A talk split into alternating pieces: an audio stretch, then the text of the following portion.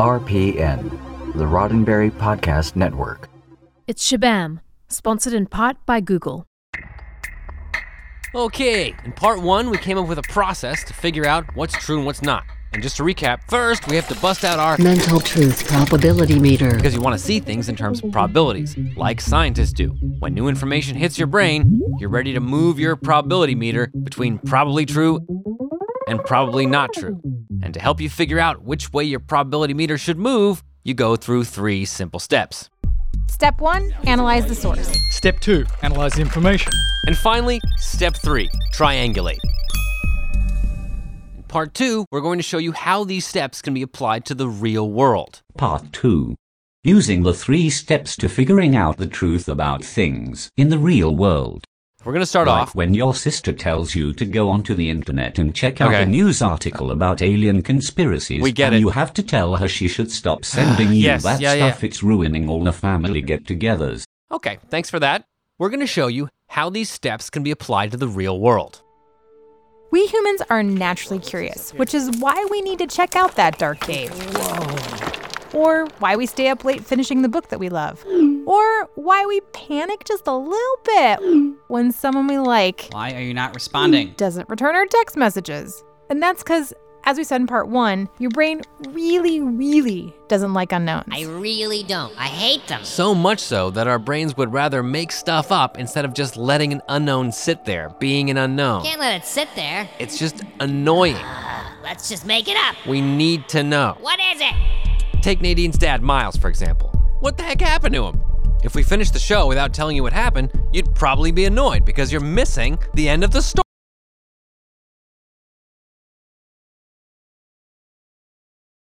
You see how annoying that is? You didn't know what happened. It's an unknown. And for some of you, you started making stuff up, right? Maybe there's a problem with the download. Maybe my phone ran out of juice. Or maybe there's an actual mistake in the show. When we don't have any information to finish even a sentence, our brains try to fill in the gaps. Nadine is doing the exact same thing at this point. She feels like she's running out of options. She's finally got a hold of Pendleton Air Force Base using a secure phone. R E S C O T T. But they were unable to give her any information about her dad. So she started to come up with theories. Maybe he's alive, but he just can't get to the phone right now for some reason. Or he was bitten by Zinsky. Or he's still out there. Maybe he's injured. Or maybe he never loved me in the first place and used this as an excuse to leave town. Never loved me. He's fine. I don't think he's alive. He's totally fine. He's a Zinsky. I know he's a Zinsky. Now, if Nadine had a probability meter, it would be all over the place. When she's afraid, the worst outcome seems the most probable. He's a Zinsky. When she's feeling hopeful, the best outcome seems probable. He's totally fine. But without any more information, she feels pretty lost. Like Nadine, we struggle with unknowns and often fill in the gaps based on what feels correct instead of what's most probable. So, what do we do in the real world when we see or hear something that we can't explain? Like, I don't know, a flying humanoid creature? Well, we're about to find out. Flying humanoids. If you go on the internet and search flying humanoid Chicago, you get a whole bunch of information that looks like it could be true. And on YouTube, you get the same thing. And to be clear, this is not part of our Nox zombie fictional story. We're being serious. This is something on the internet right now. Let's switch on that probability meter. And for the sake of the show, we're going to start that meter in the middle, meaning that we're going to assume that the story's probability of being true is about the same as it being false. All right, cool. Here's the story. In the past couple of years, over 50 people have reported that they saw a large human sized creature with wings either flying around the city or perched in high places. Sometimes it hovers, sometimes it lands on a car, basically, it just scares people. Okay. This sounds a little crazy, but There are articles, websites, even a Google map showing locations of where these sightings happen. huh. Let's ask the big question from part one Why should I believe that? Well, at first glance, you might think, oh, yeah, that's, that's probable because there's more than 50 eyewitnesses, including a cop and a friend of a newspaper reporter. Okay. And the detailed map shows some clustering in certain areas. Yeah. Also, legit newspapers like the Chicago Reader and the Chicago Tribune have written articles about these sightings. Hmm. Now, some people would hear all that and think, sounds good. I can't wait to tell Gerald. Tell me what? There's a mysterious flying humanoid. Oh, no. Who's flying around Chicago. Bye, scaring Brian. people, man. But we can do better than that. No, it's true. We've asked Ben Radford to come back and help us apply the three steps we talked about in part one. Remember? Ben spent years scientifically investigating strange claims like this. Where do we begin? Step 1. Analyze the source. Who is telling us about seeing huge bat like creatures? There's a website which has collected all of the eyewitness accounts. These are the stories from people who said they saw something. And these only exist in text form, so we're getting a computer to read it aloud. Had humanoid features such as pronounced arms. Like those of a huge eagle, but more That her body was dark and smooth in It looked like it had bat wings. It looked like it was trying to get into the car. One thing you look at, of course, in examining these sightings is who are making these reports. In most cases, they're anonymous. Anonymous is when the name of the person is not identified, so we don't know who they are. This is a problem because if we don't know who they are, we can't verify anything about them. Are they honest? yes. No, we have no idea. One guy says he's a cop. He could be, but he could just as well be some dude saying he's a cop. In fact, everybody could be making it up. Are they unbiased? Again, don't know because we don't know who they are. And lastly, are the sources experts? This is an easy no. None of the anonymous eyewitnesses describe themselves as experts. But wait, you say. Who would be an expert in flying mystery creatures? Well, a good place to start would be an expert in flying non mystery creatures, like, I don't know, an ornithologist. A biologist that studies birds. Or a batologist, a biologist that studies flying mammals called bats. That's not real, right? My name's Dr. Tyrone Lavery, and I'm a postdoctoral researcher. I focus on mammals in the area around Papua New Guinea, Solomon Islands, Vanuatu, and Australia. Okay, so there's no such thing as a batologist, but we did find a mammalogist. And I mostly focus in bats and rats. We even found a mammalogist who looks for rare species of rats and bats. They say that I'm chasing ghosts, really? Okay, let's see how good an expert he is. Let's go back to the questions that Ben asked in part one. Do they have a, a PhD? Yes, he's got a PhD in ecology from the University of Queensland in Australia. Are they recognized in the field? Yep, he currently works at the University of Kansas and he's a scientific affiliate with the Field Museum in Chicago, both respected institutions. Have they passed exams? I think we covered that with the PhD. He's worked in this field for over seven years, and he spent so much time looking for a rare species of bat on the island of Vangunu that the locals have given him a nickname. Oh, they call me Tagi. T A G I. That's the name for the monkey faced bat. So, in addition to being well educated and employed by respected institutions, Dr. Tyrone Lavery is nicknamed after an actual bat. if you're looking for an expert opinion on large flying bat creatures, Dr. Lavery is probably a good place to start. And have any experts like Dr. Lavery chimed in on the flying humanoid debate? Sadly, no. So, not only are there no expert witnesses, the expert that we did find to ask about flying humanoids thought it was a joke. And then one more thing about these sources. These eyewitnesses aren't telling us their stories directly. We're reading them on a website that has gathered the stories together. What you find is that in many of these cases, the people that are collecting these reports and promoting them, they have an agenda. Meaning they have a bias. And so if you already believe that there is a mysterious flying creature in the skies over Chicago, then you're going to pick and choose anything that's considered weird and lump that into evidence for the flying creature that you're sure exists. So, someone who already believes in flying humanoids is more likely to believe someone saw a flying humanoid instead of something else. They're biased toward believing in flying humanoids. So, is the source biased? Well, for the eyewitnesses, we don't know. And for the website people, probably yes. So, after analysing the sources, we find that they are pretty far from an honest, unbiased expert. In fact, they seem to be a lot closer to unknown, potentially biased non experts. So, not very credible sources pushes our probability meter down towards less likely. Before we get to step two, let's check back in with Nadine. What kind of sources has she been dealing with? Are the people at the Air Force Base honest and unbiased? It seems like it. They want to help her find her dad, and they don't really have any reason to lie, but they can't do very much. She needs a better source. I know there are thousands of people who are lost, but you have to have some sort of registry, right?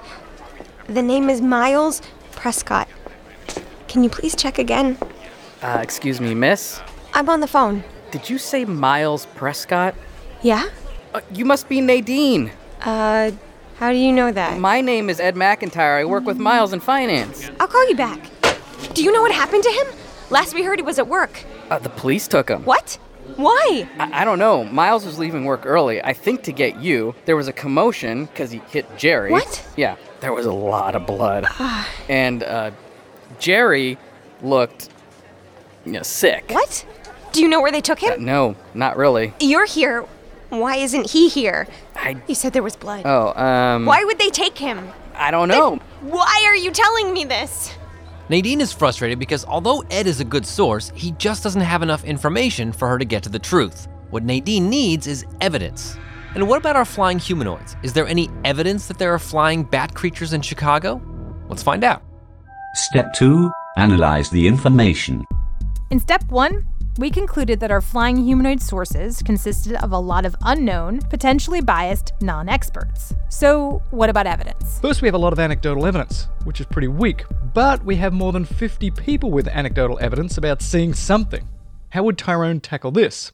The way that I would start would be by interviewing each of these people that's reported seeing a flying humanoid. I would ask them a lot of questions about what it looked like, what time of day they saw it, where they saw it, and then I'd start by looking for patterns in those answers that people gave me. But this is tricky because if you're not careful, you could be the one creating a pattern just by how you ask questions. Well, my main approach is to not give the information that I'm looking for. So, for example, another species of mammal that Tyrone's been looking for is a large tree dwelling rat that people say they've seen, but no one's actually caught or photographed. You know, if you say, is the rat black, then people might immediately agree with you rather than thinking of the color themselves. And then you've actually introduced a bias because now your eyewitnesses are biased towards thinking black, when maybe they would have said dark brown had you just asked, What color is the rat?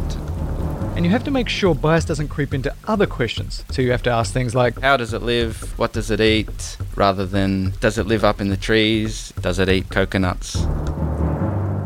So, if you're talking to witnesses in Chicago and you want to get unbiased answers about flying humanoids, you wouldn't mention flying humanoids. Instead, you would ask, What did you see? How big was it?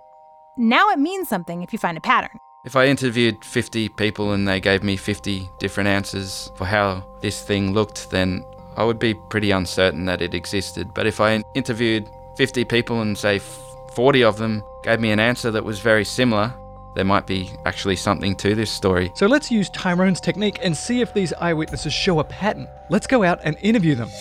Oh, wait, we can't. We don't know who they are. So, another bad thing about our sources being anonymous is that we can't actually follow up and ask them questions about what they saw. So, all we have to go on are these anonymous reports. And according to Ben Radford, they're not very consistent. You have some people saying it was like a, a large bat or an owl. This object looked like a large black bat. Others described it differently. The wings were rounded like that of an insect with no sharp edges. Other people say it was a uh, tall, six or seven foot man that had like wings on the back. The wings looked like those of a huge eagle, but more triangular in form. So when you look more closely at the weird flying animal sightings, you find that they're not talking about one specific thing, they're actually talking about a variety of things. So it's not even clear that all this anecdotal evidence is describing the same thing. That's something we're assuming because someone else grouped all of these descriptions together. But wait, you say. There's like so many eyewitnesses, man. Doesn't that mean anything? It's gotta mean something. Well, this depends. How many people live in the area where these sightings occurred? If there's particular areas where there's not that many people living but they're seeing it a lot, I would think that that's got more chance of finding it in that area than an area of big population where it's not seen very often. So, since Chicago is a city of 2.7 million people and it's only been seen 50 times, with so few sightings in such a big city, that would decrease my, my belief in it. Okay, let's move on from anecdotal evidence. What about physical evidence? As far as we can tell, just looking for flying humanoids in Chicago, there's no video footage and two or three blurry photos that exist, one of which was uploaded to the internet in 2011. So, the first thing to ask is, of course, are these photos real? There's a whole branch of science dedicated to solving crimes called forensics that also deals with spotting the tricks that people use to fake things like photographs.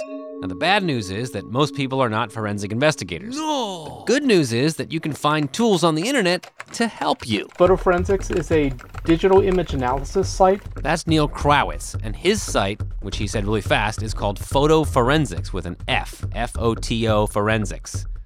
So you can upload a picture and go through a couple of tools that will help you tell if the picture's been digitally altered or if it's camera original or if it was modified, how or where was it modified. Neal's a hacker and a computer scientist. Oh, wow. On his website, you can upload a photograph and use his software to determine if it's been messed with or not.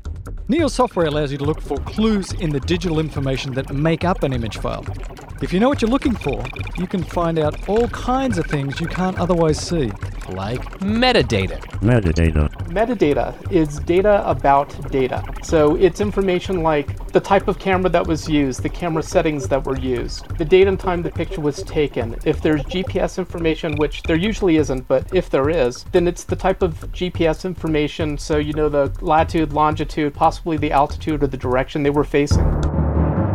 So if someone shows you a picture of an ancient Roman mummy, but the metadata shows that it was taken in New Jersey, this physical evidence is probably fake. Talking about you saying there's no Romans in New Jersey? And your probability meter would go down. Neal's software also analyzes the image itself. One of the algorithms that I have is something called error level analysis. Error level analysis looks at what's happening with the pixels that make up the image. And it takes a look at the amount of error that is introduced when you save the picture. So it basically draws it as a map over the picture. So you can see this area changed a lot and that area changed very little. Basically, if you mess with one part of a picture and not the other, say you're replacing someone's face, the manipulated area will show up differently than the rest of the photo. You can't see what was done, but you can see that something was done. And there are a whole bunch of other super secret tools that Neal couldn't tell us about. Most of the pictures that I uh, work on for clients, I'm not allowed to talk about. Oh, wow. Okay, but what about flying humanoids? Well, there's one picture that's been mentioned a lot, which looks like it was taken with a camera out a car window. In the sky in the background, there's a really small brown thing that looks like it could be a flying human bat thing. So, what you want to do is find the original photo, or in this case, the very first version of the photo that was uploaded to the web, and do some analysis on it. Well, we did that. And then we sent it to Neal to get the full workup with all of his super secret forensic tools. And what did he find? First off, it's a fake. But what is interesting is that Neal said it was a pretty good fake. In fact, he gave it an A minus. Nothing in the metadata and error level analysis looked immediately suspect. Whoever created it was trying to trick not only casual web surfers, but also forensic tools as well. Which means two things. One, watch out for fake pictures, and two, there are no real photos of flying bat humanoids in Chicago. Okay, so what about other physical evidence? Hair samples, blood samples, poop samples. Nothing. Well, sometimes you have to go to the anecdotal evidence to find more physical evidence. If you say you saw a Bigfoot on a ridge, you can go to that ridge and look for hard evidence, right? You could maybe find a bone or a piece of hair or something. You could also do what Tyrone did when he was looking for his rats and bats. We used camera traps, which are automatic cameras you can leave in the forest for three months at a time, up to six months. And that whole time they're working by themselves automatically. If a rat walks in front of the camera, it will take a photo. Yes, we know what you're thinking. I'm not gonna go set up some cameras out there for three months at a time in Chicago because somebody said there was a flying humanoid. Yes, that's true. But did anybody do that? Did anybody go and see if there was security camera footage that might have caught this flying humanoid? Did anyone go out to where these sightings happened and look for physical evidence like scratches on rooftops or feathers or anything else? So we're gonna pan around and show you. Turns out, yes. Uh, where this uh, creature was spotted. And did they find any physical evidence? Showed up. Did you actually take a walk around the park? We and, did. And we see did. if you could find any evidence of anything Uh, happening. I mean, it's been a week now, so things might have kind of washed away. Yeah. Well, I mean, it's hard to say. Yeah. What, what What could you even look for? What- what- No. So basically, there's no physical evidence. Lastly, experimental evidence. There's no physical evidence to do tests on, and we don't know much about flying humanoid behavior, so it'd be hard to set up an experiment. The only thing that we can do is test stuff that we do know about that could relate to flying humanoids. So, for example, in the research that I did into giant mysterious birds in New Mexico, I consulted paleontologists and ornithologists to find out how big can they actually get. There are actual anatomical constraints on how big a bird can get because if the wings are too big, they, they physically can't lift them. Did anybody do any math to figure out whether the wings should be too big or whether the body's too heavy or whether anatomically it's even possible? And all of this to say is that the experimental evidence, which is the strongest kind, isn't present in any of the news coverage. So, our second step analyze the information, the evidence. What do we have? Spotty anecdotal evidence, no good physical evidence, no experimental evidence. Probability meter, even lower. And what about Nadine? What kind of evidence does she have about her dad? She has anecdotal evidence from Ed about her dad getting attacked by Jerry. But was Jerry a Zinsky? Was there any contact between him and her dad? what did Ed actually see? Is there any physical evidence?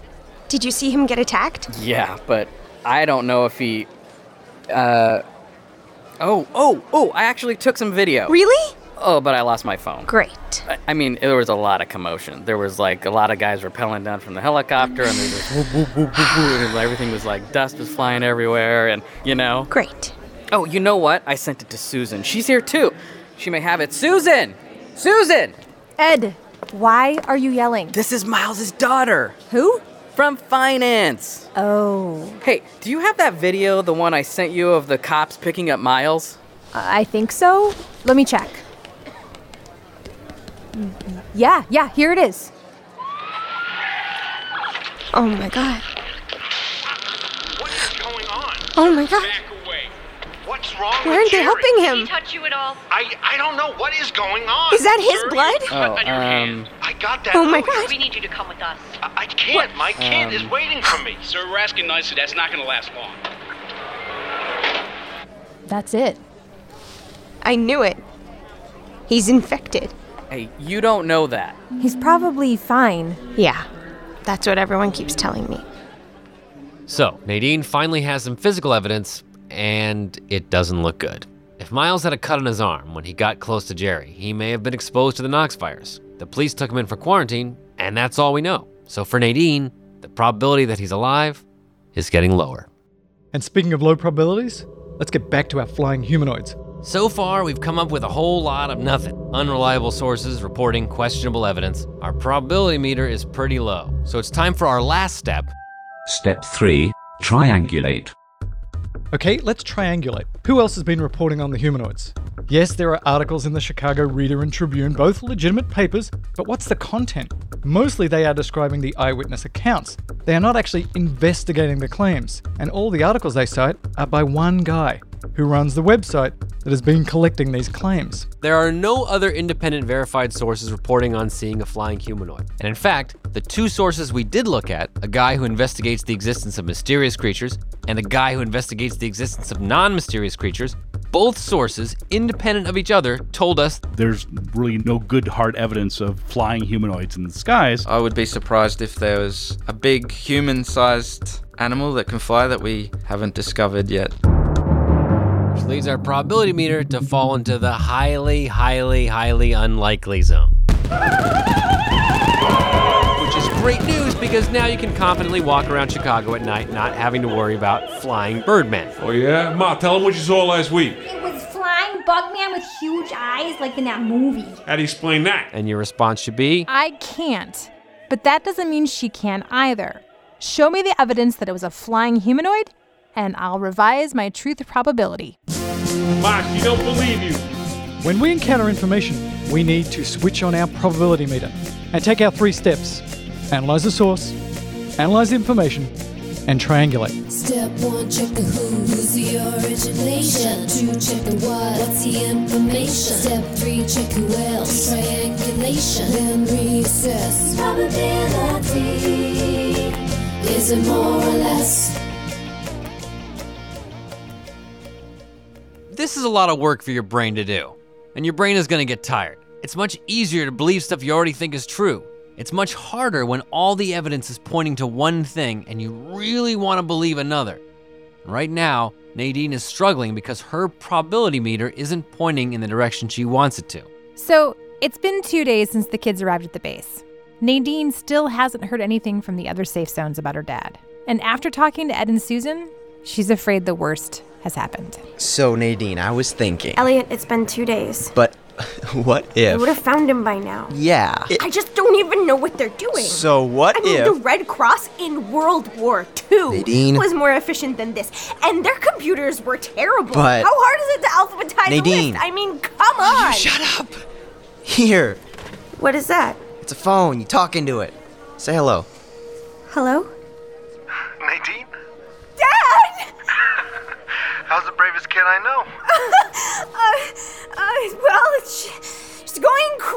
She was in quarantine for five hours, then waiting around for two days for her dad to finally pick up the phone.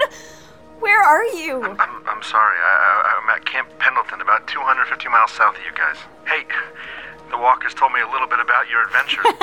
Uh huh. Not gonna fuss so much when I ask you to go camping next time, are you? Dad, I am not going camping for a very, very long time. You kids really did it. I miss you, Dad. Hey, me too, kiddo, me too. You stay safe, and I'll see you soon. And keep Owen and Elliot out of trouble, will you? I'll try. I've got some very interesting stories to tell you. Well, you can tell me in a few days. I love you. I love you too. So, why is the truth important? First of all, it's important because you don't want to get scammed out of your money buying flying humanoid insurance, or edible moon cheese, or magic crystals, or brain tonics. But it's also important if you are curious about how the world actually works. What if you're not curious about how things work? You just want to sit on your couch? Well, do you like driving in cars and surfing the internet? Of course, everybody loves that, man. Cars and computers only exist because of curiosity. In fact, all of the things we take for granted vaccines, cell phone towers, clean water, safe food, and complex transportation networks none of that would exist if scientists and engineers weren't trying to figure out the truth about how the world works. It's important to, to know what's true about the world because that's how humanity progresses. That's how we build bridges and, and design buildings and make medical advances is poking at the world and exploring and figuring out what's real and what's not real, what's truth and what's myth. The human brain never stops being curious, and this curiosity led us to building all the things that make up the world we live in. We need to figure out how everything works because our brains hate unknowns. The problem is, our brains aren't perfect. And because of this, sometimes we think we're figuring stuff out, when we're actually making stuff up. And that's why humans developed science as a way to keep our brains focused on the truth, regardless of what we want to be true. And you can think scientifically too by taking out your probability meter and using the three steps.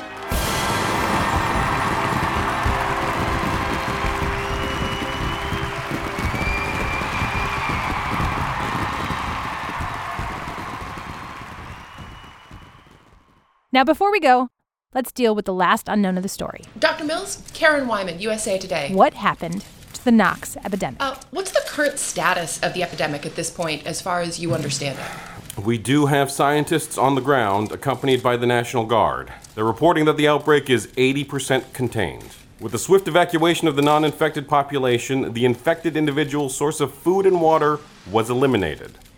As far as we understand it, they still rely on these basic necessities to survive, and without them, they're slowly dying off. So you're saying people can go back to their homes? Is that what you're saying? Unfortunately, not for a while.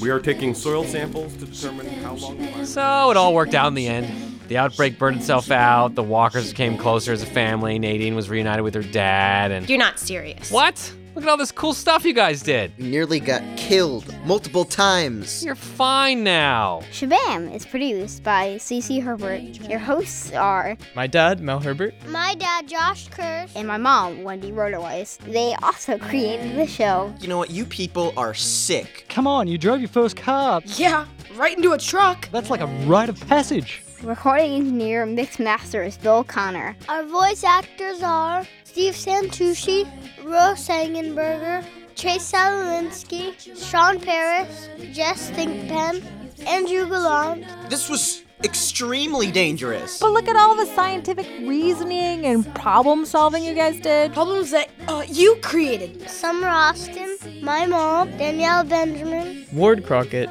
Tim Toohey, Art Kimbrough, Jason Major, Dave Mason, Jess Mason, and Sarah Birmingham. You were so clever with the water heater and the mylar. That was great. That water heater water tasted like sulfur. Glad you had fun. With a special thanks to Professor Ben Radford, Dr. Tyrone Lavery, Neal Krawetz, Joanne Dubach, Tim Versteinen, Dr. Joyce Chaplin, and me, Grady Rotoweiss O'Brien. And me, Zachary Benjamin Kurz. And me, Micah Herbert. I would really like to have a word with all of your mothers. Also featuring the musical stylings of Matt Eccles and St. Cecilia. Shabam is a production of Fuliboo Incorporated. This episode of Shabam is sponsored in part by the making and science team of Google. And why is that, Cece? Because Google loves science. Trauma. That's the word that I'm coming out with. Trauma. Guys, I I think you're not appreciating what a useful teaching tool you've been part of. Think about it. We go about our lives taking a lot of things for granted our brains, our immune systems, electricity, food, water, cell phones, and GPS. Then along comes a zombie apocalypse and messes all that up and forces us to examine all the things we rely on. this whole adventure has been one big teachable moment. You know what? Next time you can take that teachable moment and shove it right up your. Elliot! Shabam, shabam. Okay, it's the end of season one, and your final zombie tip is this Zombie protection is not just about preventing a pathogen from taking control of your brain, it's about avoiding anything taking control of your brain. You can get zombified by ideas, or foods, or your phone, or advertisements, or even. Okay, let me do this. The best way to support Shabam is through gold or monthly donations through Patreon at patreon.com slash Shabam. And go to iTunes and subscribe to the podcast, review it, and like it. And then subscribe to the YouTube channel. Go to the website, shabamshow.com. Shout out on Twitter, WhatsApp, Facebook, Snapchat. Boom, nailed it. So, can I be on the show? No, dude, Come your timing is awful. I practiced you know, we this. just finished saying all this stuff about getting zombified by social media. This is the last Now one. You're talking about social media. Ridiculous. Also, it's the last episode. I feel like horrible. What's the timing?